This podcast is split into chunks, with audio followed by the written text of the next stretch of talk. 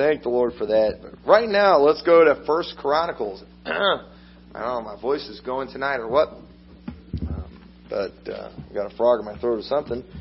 1 Chronicles chapter 13. This evening, I want to I'm going to preach along the same lines I did this morning. This morning, I talked a lot about in the marriage relationship how important it is that, you know, you act as a unit. You know, as a husband and wife, you are no longer twain, but you are one flesh. And tonight, I kind of want to take that same idea with the whole family, okay? Now, obviously, it's different with the kids. Your kids are going to grow up, and they are going to eventually move on. You know, they're going to, your boys are going to leave their father and mother and cleave to their wife. You know, dads, eventually, you're going to have to probably walk your daughter down the aisle and give her away.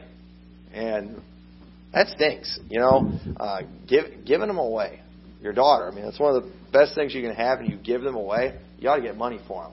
Maybe that's what I'll do, but no, probably wouldn't want to get away with that. And then how do you put a price tag on it? You know what I'm saying? And so, but it's tough. But as a family, I think it's very important that families, you know, act as a unit. Families share common goals, work towards common things. Too many families, it's the same thing, just like a husband and a wife. How you got the husband doing his thing, the wife doing her thing. You have the kids that are doing their very own thing. I mean, you got families today where at supper, everybody's in a different room. Everybody's doing their own thing. Most of the communication that goes on in the family, even within the house, goes on via texting and Facebook and things like that. And it's like, that's too bad. Okay? Now, I'm not going to tell you I've never texted my wife before while I've been in the house. There's been times I've been in the other room and I was too lazy to get up and I just texted her. But I was so lazy I just didn't even want to yell. But at the same time, you know what I'm talking about. We can be living in the same house, but not living together, not doing anything together. And I want to show you something in the Bible. This is something a while back I showed some of these things a long time ago, but I want to covered again. I actually learned a few new facts about this individual that I didn't know before, and I think this is there's a great lesson that we can learn here from this man. This man's name is Obed-Edom, and in 1 Chronicles chapter 13, if you want to turn there, this is where we are introduced to this character. And you may remember the story of Israel after they got the Ark of the Covenant back. They were taking it along the way, and it's on a cart that's being driven by oxen, which was not how the Ark of the Covenant was to be transported. It was always to be carried with staves by the priest. That was how it was supposed to be transported. And they weren't doing it that way for whatever reason. If you remember the story, the ox stumbled and the Ark of the Covenant shook, and Uzzah reached out his hand, probably instinctively, and he touched the Ark of the Covenant, and as a result of that, he died. It made the Lord angry. He was displeased. And so David, he was afraid, didn't know what he should do. And so in verse 13 it says, so David brought not the ark home to himself to the city of David, but carried it aside into the house of Obed-Edom the Gittite. And the ark of God remained with the family of Obed-Edom in his house 3 months, and the Lord blessed the house of Obed-Edom and all that he had. Okay, so Obed-Edom the Gittite. And if you look up a Gittite, what it is, a Gittite was a Philistine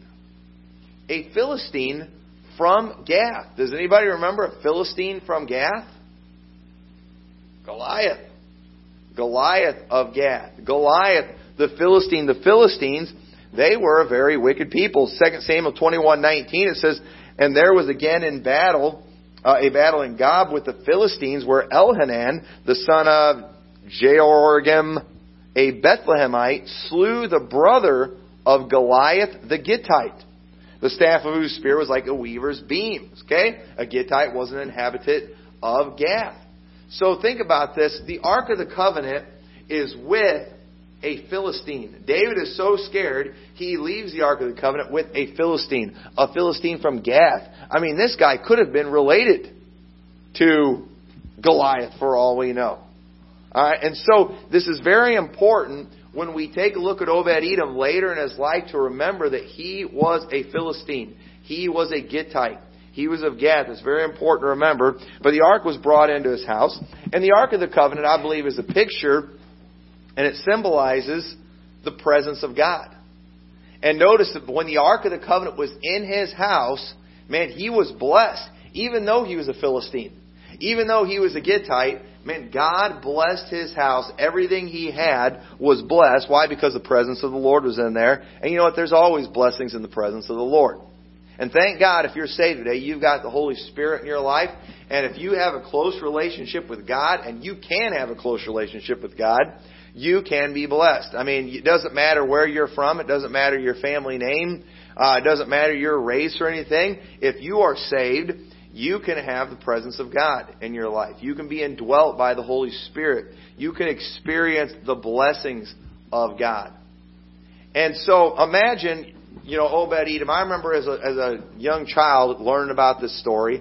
Always was fascinated with the Ark of the Covenant, even as a little kid. And I remember thinking about after they went and took that ark from Obed-Edom's house. And thinking, man, poor Obed-Edom. Here he was getting all these blessings because the Ark of the Covenant was in his house. And then eventually they came along and they take the Ark of the Covenant from his house. You know, whatever happened. And the truth is, if you go and you continue reading through the Bible, you will see Obed-Edom mentioned several times. And it's interesting, every time you see him mentioned, where you see him, you always see him in very close proximity of the Ark of the Covenant.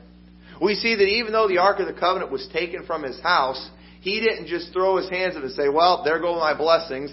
There goes my, you know, success and everything God was giving me. No, he followed it.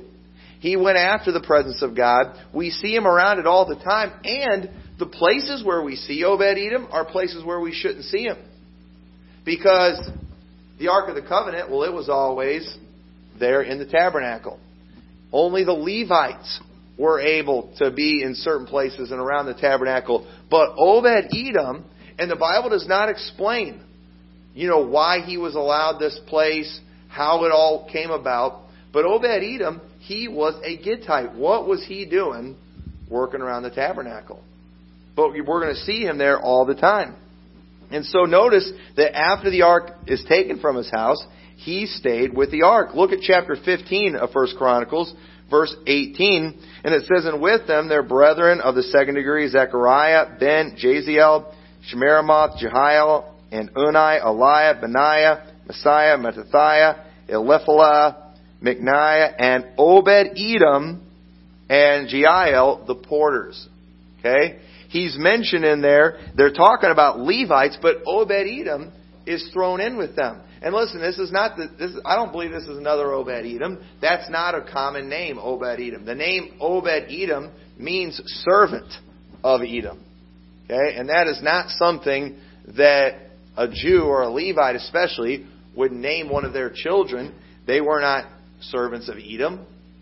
But yet, so Obed-Edom is one of the porters. And a porter, they're basically like a doorkeeper. You know what he did? He just wanted to be close to the tabernacle. He wanted to be close to the presence of God. And so it's like the Bible doesn't tell us, but I can just picture this after they came and took it. He obviously knew he had no claim on the Ark of the Covenant, that it didn't belong to him. It belonged to Israel. But I believe that he asked, hey, what can I do? I want to go with it. Can I go with it? I want to serve this Lord that you serve. And so Obed-Edom, we see him as a porter. He's like a doorkeeper for the tabernacle. He wants to get as close to it as he possibly can. He wanted to do whatever he could do. He had gotten a taste of what it was like having the presence of God in his life, and he didn't want to get rid of it. He didn't want it going away from him. So he did whatever he could. You know, a porter too, it could be like a janitor. He just wanted to do whatever he could do. We see that he also, in verse 21, he was one of the musicians that they had. It says in Matathiah, Eliphala, Megniah, I'm probably saying all these names wrong, and Obed-Edom, and Jeiel, and Amaziah, with harps on the Sheminith to excel. A Sheminith, it was, according to commentaries, it was an 8-stringed lyre. He was a musician. He excelled at that instrument. He just wanted to do whatever he could. You know, we need people with that same kind of attitude when it comes to church. I think serving the Lord, serving God in the church. Okay, we don't have a tabernacle today like we used to, but I think today the equivalent of that would definitely be the church. I mean, this is a place where you are around the people of God, a place where you can serve the Lord, where you can serve God's people. It's a place where the gospel is preached, where the Bible is taught, where we do things to try to train people in the Word of God, where we invite lost people, try to get them in here to hear the gospel. We go out from here to preach the gospel. And I'm telling you right now, I believe the church is one of the best places that you can be. It's one of the best things to be a part of. You know, there's some good organizations out there that do some good things, but I don't think anything compares to what the church does. I mean, talk about something that makes an eternal difference in people's life. And there's people out there, they figured it out. They have figured it out that, man, this is the place to be, and they wanted to just do whatever they can. Maybe they don't have the ability to get up and sing a special. Maybe they're not a gifted speaker. They don't feel like they could preach a sermon. But you know what? Boy, they'll just do whatever they can. They'll scrub toilets. They'll mop floors. They'll serve food. They'll be a greeter. They'll be an usher. They'll just do whatever they can. Why? Because they want to serve the Lord. There's blessings that come with serving the Lord. And, you know, some of the best Christians I've ever known and some of the most blessed people I've ever known, they've not been people that everyone knew. They weren't big names. They weren't the people that you saw up there talking and preaching messages, but they were people that were just behind the scenes servants in the church. And these people were blessed. These are some of the happiest people. And I believe Obed-Edom, he was like that. He wanted to do whatever he could. He found out, hey, there's a position for doorkeeper. We need a doorkeeper. He's like, I've got it. And he didn't just say, well, I'm doing my job. I'm a doorkeeper. No, hey, there we got an opening for a musician. Can I do that too?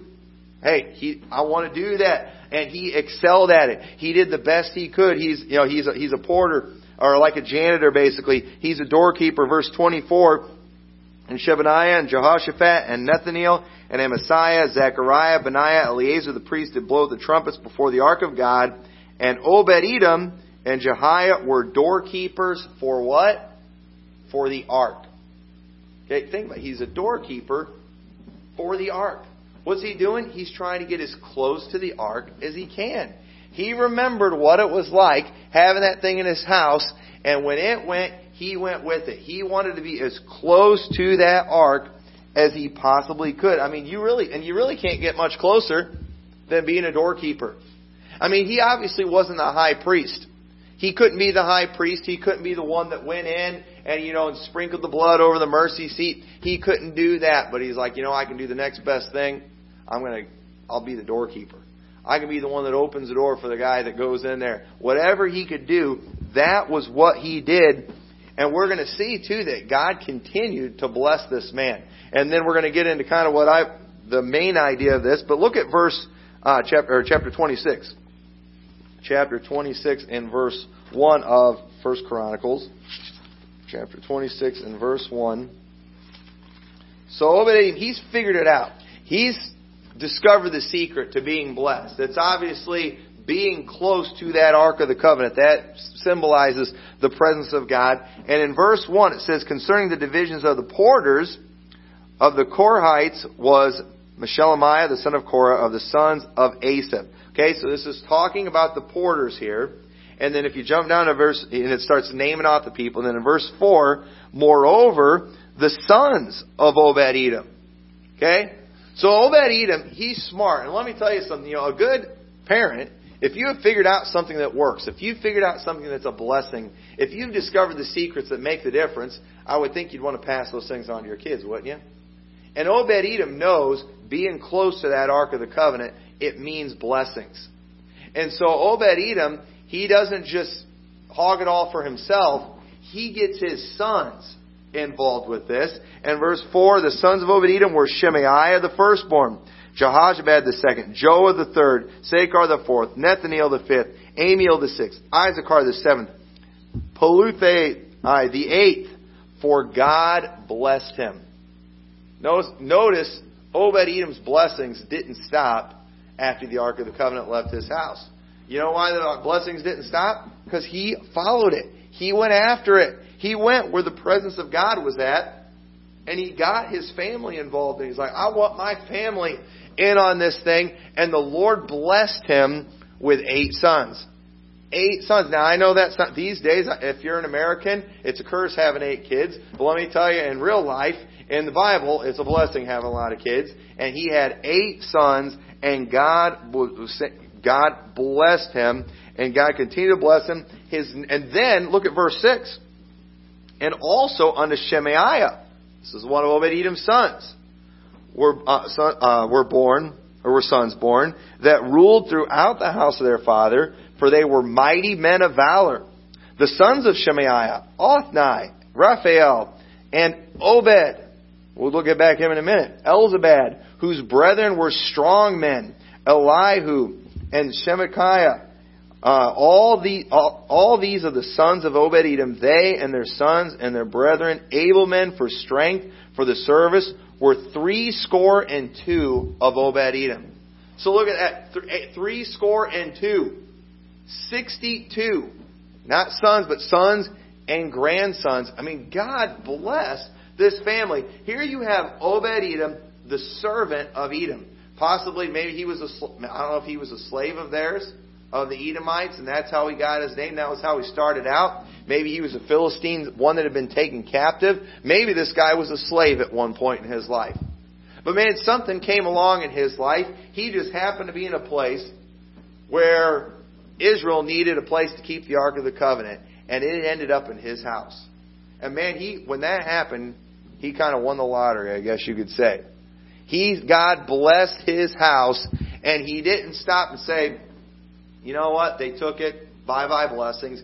He followed it. He stayed with it. And even though he was a Philistine, God allowed him to serve there around the tabernacle, close to the Ark of the Covenant, and God just continued to bless this man, even though he's a Philistine. You don't see too many people in the Bible blessed in the manner that this guy was. I mean, you see guys like Job that God blessed with a lot of children. Guys like Jacob. I mean, this guy could be named with some great men in the Bible, and not with just the numbers that were in his family.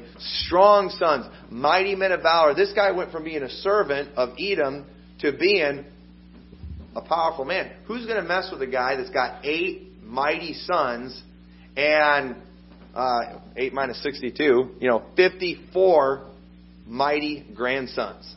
You want to mess with that guy? You mess with him, you're messing with 62 strong men. I'm not messing with that guy. Okay? I mean, this guy is just blessed in a great way.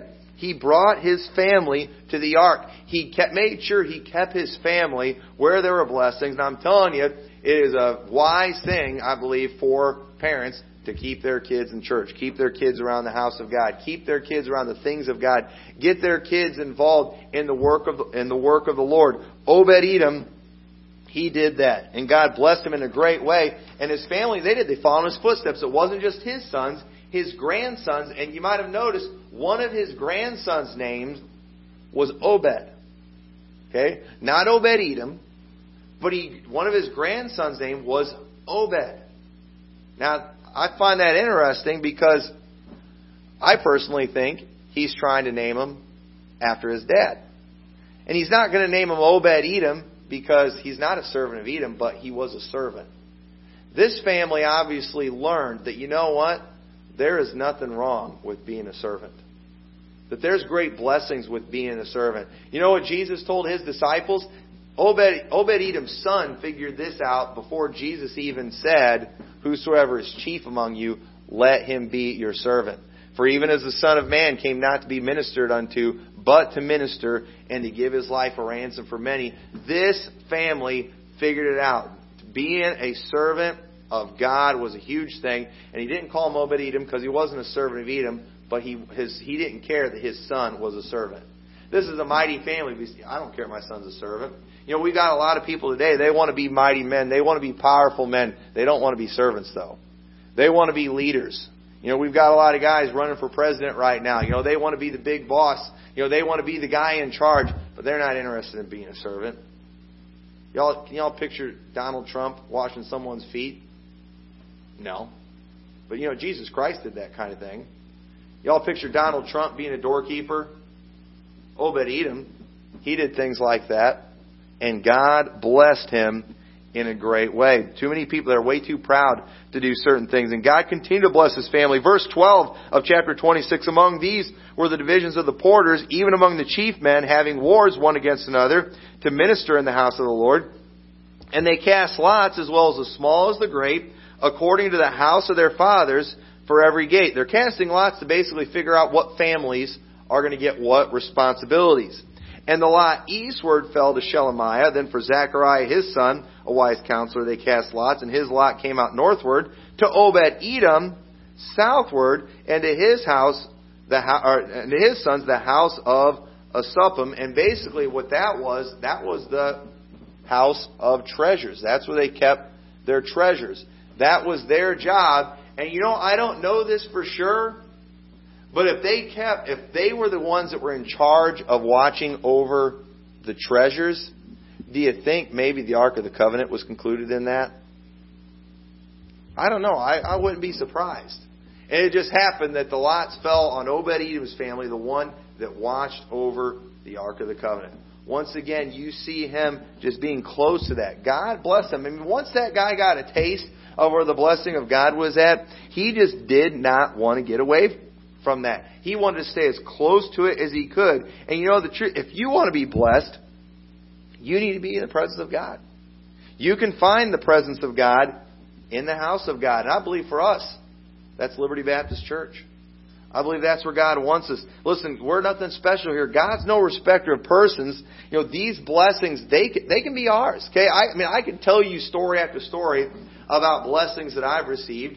Just, you know, my whole life's pretty much been around the house of God. You know, growing up in a preacher's home, you know, there was a lot of blessings that came with that. You know why? Because I was around the work of the Lord all the time. You know, being an assistant pastor for years, being a pastor. I mean, you're right there where the blessings are at. It's this. I mean, God blesses this type of thing. I mean, the gospel's going out here. We're trying to make a difference in people's life. God's going to bless that, and it's wonderful when you're a pastor, because I mean, that's where the blessings are. And I believe families, they ought to do everything they can to keep their family, keep their kids where the blessings of God are at. Okay? Now listen, you know, I'm all for getting your kids involved in sports. I love sports. I think that's great. I think kids need to be challenged and do athletic things. But let me tell you something. There's not a whole lot of blessings that come with that. You know, I'm all for my kids, they take music lessons and they do recitals and things like that. I'm all for it. But you know what? They're not going to get anything from those recitals. Now, one of the reasons I haven't taken music lessons is so they can use that talent in the house of God. I'm going to tell you right now, that was why we got the boys' trumpet lessons and trombone lessons. I want brass during church. I want to hear that kind of thing. And it's not so they can go and have people clap for them at their recitals. It's so they can use that in the house of God. There's blessings with serving the Lord in those things. There's a lot of things that you can get involved in that really don't produce anything of eternal value, but the things of God, that is where the blessings are at. And I'm telling you, anybody who wants it can have them. And I believe as families, there's not a whole lot today in this world that families have that they can all work toward. You know, we talked about this morning, having that common goal, that common thing that we're all working for. So most families today, husbands and wives, they're going their own separate ways. They're doing their own separate things. And as a result, they're not very close. Having those common goals are what make you stronger. And the same thing goes for families. If the families are working towards the same thing, if they are working towards the same goal, that's going to make a stronger family. That's going to build a stronger bond. And unfortunately, in many homes today, so we're kind of getting into the message now. It was a long introduction, but unfortunately today, many people and their families, they're all strangers in each other's house, aren't they? They don't know each other. It's amazing how many families, you know, they have the same mom and dad, they have brothers and sisters, and they grow up, kids leave the house, and they don't want to have anything to do with each other anymore. They could care less about each other. They start hating each other. And I believe part of the problem, that family never really had a purpose in their life. They never had a common thing that they were working for. And families should be working together. And think about, what is there that the world has to offer that you as a family can work on together? There really isn't a whole lot. But you need things. Okay, it's good. Even around the house. Okay, my boy's bedroom. That was something that we got to work on together. That's good. Give your kids projects to do. Come up with some kind of goal, something you can work towards in your house. Okay, trying to build something where you live. That's a good thing. My boys, they put some blood, sweat, and broken bones literally into that bedroom. Jason, he had already kind of broke his wrist, but we weren't real sure. And after that, we were sure after he had his nasty fall. And we're holding up drywall, and he's standing on a bucket and just took a nasty wipe out. It's kind of funny, but that was what ended up getting us to take him to the hospital. But something got accomplished there. And once again, working together, it brings a closeness. You know how many people are closer with coworkers than they are some of their own family? Because they work with that coworker all the time. You need to have something that you can work on together as a family. I'm thankful for that time that, back when I was doing the home preservation stuff and mowing lawns, I had the boys working with me all the time on that. And it was a blessing. A lot of good memories, things we talk about, a lot of bad memories too, because it wasn't all good experiences there. We did some nasty jobs in some nasty houses. But you know what? We've got memories. We've got things that we can talk about. We love to talk about the one house with the nasty meat. And the boys know exactly what I'm talking about, where we had to clean this freezer out, this massive freezer that was full of meat, and this freezer had been off for months. And I'm telling you, you can't even imagine the smell that came from there, and we had to clean it out, and it was horrible. That was a horrible, horrible job. But you know what? We did it together. Went to some nasty places, saw nasty things, but experiences together. So, I remember. This kind of blew my mind when I worked when I got my job at my first job ever at McDonald's. I remember I was working there at McDonald's and. Kind of culture shock for me growing up in a preacher's home. And I remember one day, it was an afternoon, and me and Dad went golfing. And we, after we got done golfing, we went through drive-through McDonald's. One of the guys I worked with saw me. And I went into work that night. He was still there, and he was just like, "Hey, I saw you with your dad." And I was like, "Yeah." He's like, "What were you guys doing?" I was like, "We went golfing." He's like, "You do stuff with your dad?" I'm like, "Yeah." He was totally shocked by that. Because a lot of people, they don't do anything with their parents. You should work together. You ought to have hobbies together. Whether it be hunting, shooting, golfing, sport, whatever. Okay, you all don't have to like the things that I like, but doing those things together, having memories, these make a huge difference. And if you can get him involved in things that are really important, like Obed-Edom did. That's what Obed-Edom did, man. He got his family. He told his boys, "Guys, we've hit the jackpot. We found out where blessings are. We're nothing. We're Philistines. We are Philistines from Gath, but the Lord has allowed us to be servants near that Ark of the Covenant. And I'm telling you, boys, you want to be a part of this. You don't want to go live like the Philistines. Out in the world, the Philistines, they could do whatever they wanted. They didn't have to follow all those laws like the Jews did. And listen, not only did the Jews have a lot tougher laws than the Philistines did, but it was even harder for the Levites. The Levites had all kinds of extra rules that they had to follow. And Obed-Edom, they pretty much became Levites. They did the work of Levites. It's a wonderful picture of God's grace, and His family all stayed in it because they learned of something of real value. They worked together in it. God blessed them in a great way, and families should work together. They should build together, work on something, accomplish something together. Like I said, this church, this is not just, this is not just me. This is not just even me and my wife. It's me and my children too. And it goes even farther than that. It's not just my family. It's your families too. And as a result, there's a closeness that comes with that. And it's sad how many families have no closeness today at all. And it's because they've never accomplished anything together. There is nothing that they can look at that they have done together and enjoy. There's something about when you do work and you accomplish something and you can sit back and look at it and enjoy it. It's a wonderful blessing, isn't it? God did that, didn't he? After 6 days of creating this universe, on that seventh day he rested. I think part of why he rested, he wanted to just sit back and enjoy what he had accomplished. I've probably told some of you all this before. I've had the great idea that we haven't done it yet, but I want to do it one of these days. In our front yard, I fully intend one of these days to plant 8 trees. 8 trees representing a member of each one of our family. And we're going to have 8 of them there. And then that way, someday if we move away, we'll always be able to kind of drive by and look at those 8 trees that we planted. Each one will represent an individual in our family. Each one of the kids will be able to say, that was my tree and that one's my tree. And you know what we're going to call those trees? The McMurr trees. Pretty clever, huh? I came up with that all by myself, and I fully intend to do that one of these days. Something we can look at and accomplish and say, hey, we did that.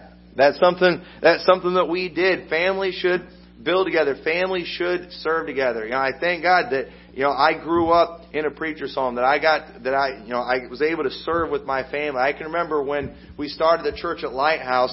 I mean, it seemed like every day. I remember those first years, I know at least every Saturday. I mean, we spent pretty much the whole Saturday just gutting that church and cleaning that. When we bought the church, it was an old, nasty Western nightclub. I mean, the place was a dump, and we just week by week, little by little, we're tearing that place apart, fixing it up. One of my favorite things to do there, we always had a burn pile out in the backyard and was burning stuff that we tore out, and I always made sure that fire kept going the whole day. I was always finding something I could throw on that fire to keep it going all the time. And just, a lot of good memories with that. And I remember, just recently we were actually over there when it happened, but there was a pipe that broke. It got frozen and it got water all over the place in the old building. And the old original building, it's getting pretty old. It's kind of deteriorating a little bit. And, and there's been suggestions before, we ought to just tear that whole part out. Just tear that whole part down. As part of me is like, man, I hope they never tear that part down. Put too much work into that place, And there was a lot of work, but, I thank God for it. I thank God for the time I was able to serve there with my family. I'm thankful for the time our families had here to serve. I mean, this kind of stuff, it doesn't go away. It's something that lasts, something that makes a difference. And families, they need to make good memories together. Okay? You all should... do what you have to go on vacation together. Take a vacation somewhere. Go on a camping trip. There are cheap vacations that you can take. We've had the privilege of taking some pretty nice vacations, but we've taken some pretty cheap ones too, and have had a lot of fun. There's stuff not far from here that you can do that wouldn't cost you a lot of money. If you go get you a tent and just go camping somewhere for a few days, I'm telling you right now. Do that. I mean, if you took your family to a campground and you lived in a tent for a week, I can promise you there's going to be some nightmares. But you know what? Those nightmares eventually will turn into good memories that you all will talk about and laugh about. And you'll have something that you can remember. Some families today, they have nothing to talk about. They've never done anything together. I mean, how many conversations can you have about the TV shows that you watched and the video games you played? Oh, can you remember that day when I just beat the fire out of Bowser on Mario? Nobody cares. All right, nobody cares about that. Not a big deal. Make those memories together. Do what you have to do. Plan on it. Save up for it. Make these things a priority in your life. As a family, there's got to be something to accomplish. Talk with your kids. Hey, what is something that you would like to do? Where is a place that you would like to go, and they're going to pick someplace expensive. You know, they're going to say Disney World or something like that. And you know what? So, all right, let's see what we can make happen. Hey, maybe you know what y'all can do? Y'all can start saving some electricity around the house, and that'll help us save up some money. You know, we were talking about electric bills before. You know, start turning your lights off. And, hey, if we can save this much on our bill, we'll put that in the vacation fund. Hey, if you kids wouldn't eat so much, all right, you know, we get cheaper food. You know, we can save money even a little faster. Make them take part in it. You know, make them, contribute to it. You know why a lot of kids don't appreciate anything? It's because they didn't do anything for it. And, you know, kids, they will spend your money so fast, won't they? But when it's money that they earned, they're usually a little more frugal, aren't they? They're usually a little more careful because they made an effort. And too many families, they just try to give their kids everything. Well, I want to give my kid a good time. And, you know, they'll send them all over to these places just, so they can think their kid's having fun.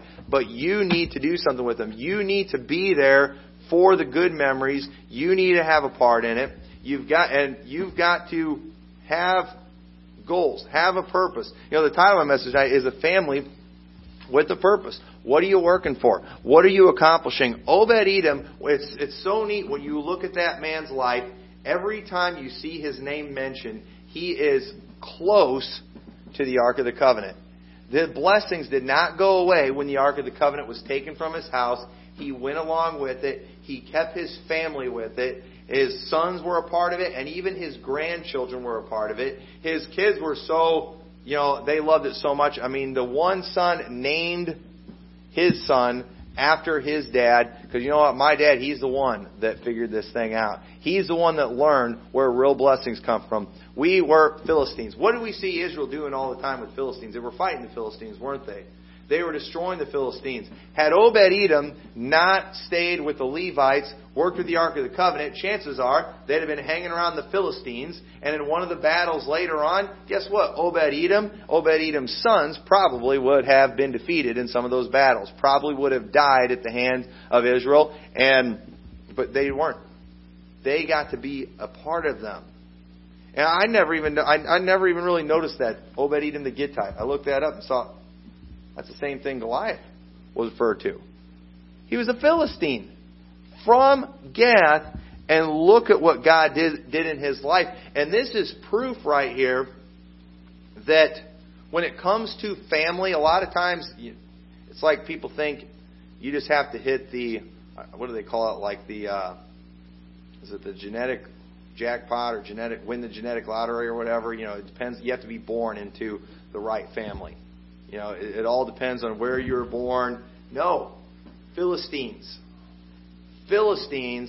ended up getting the job of Levites and were greatly blessed as a result of it. Why? Because this guy figured out in the presence of God there's blessings and basically just said, whatever I can do, I'll be a servant, I'll be a janitor, I'll be a doorkeeper, I'll be a musician. Just let me be as close as I can to that Ark of the Covenant.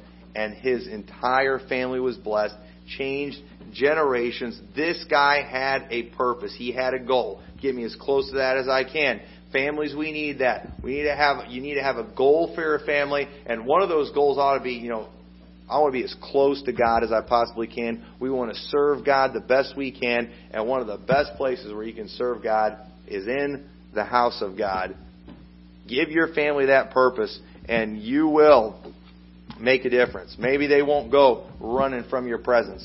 They will have good memories. Maybe they won't be so anxious to leave as soon as they turn 18. Maybe they'll want to hang around a little longer and actually get to mature before they go out and leave you. It could make all the difference of the world, but you've got to have a purpose, and everyone living their own lives doing their own thing, it's not going to do it. You need that common goal. And so with that, let's all go ahead and stand tonight.